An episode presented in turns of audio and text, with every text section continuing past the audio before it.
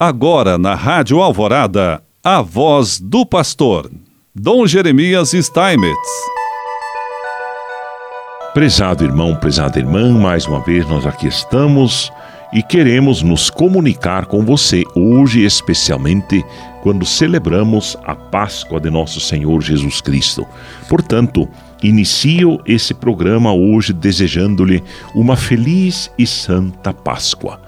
Já no dia de ontem, sábado de Aleluia, refletimos um pouquinho sobre esse evangelho maravilhoso desse dia de Páscoa, que é exatamente o evangelho de João, no capítulo 20, versículo de 1 a 9, em que narra como Maria Madalena, outras mulheres e também os discípulos foram ao túmulo de Jesus e ali fizeram então a experiência do conhecimento, a descoberta de Jesus ressuscitado, que se deixou conhecer, né, especialmente por Maria Madalena.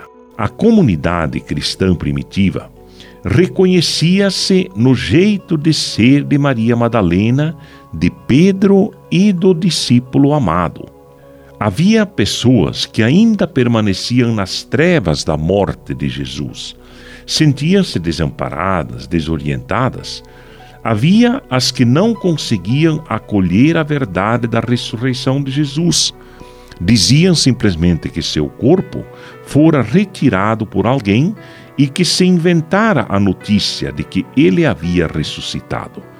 É o que se percebe na expressão de Maria Madalena retiraram o Senhor do sepulcro e não sabemos onde o colocaram. Essas pessoas ainda estão no emaranhado de dúvidas, porém, pouco a pouco, receberão a graça de reconhecer a ressurreição de Jesus como um acontecimento verdadeiro e não como uma lenda.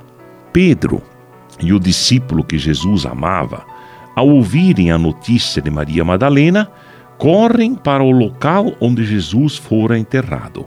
Porém, partem juntos, mas Pedro corre menos. É intenção dos autores do Evangelho de João demonstrar a dificuldade de Pedro em entender e aceitar o verdadeiro significado da morte de Jesus. Talvez esteja ainda amarrado à vergonha de ter negado o Mestre e de tê-lo abandonado na hora decisiva. Pedro, não obstante, segue o discípulo que Jesus amava e na tarde desse mesmo dia fará a experiência maravilhosa de encontrar-se com o ressuscitado junto com outros discípulos. Também na comunidade cristã havia pessoas que manifestavam resistência a aderir a Jesus morto e ressuscitado com convicção de fé.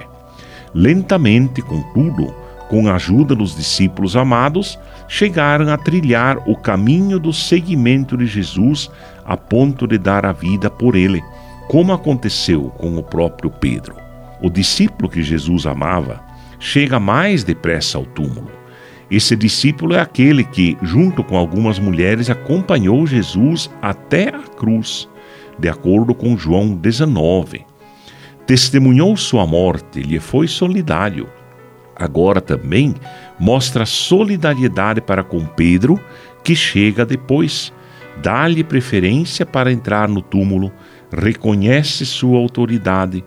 Ao entrar, Pedro vê as faixas de linho e o sudário. O texto não diz que ele acreditou, mas apenas que viu, diz no versículo 6.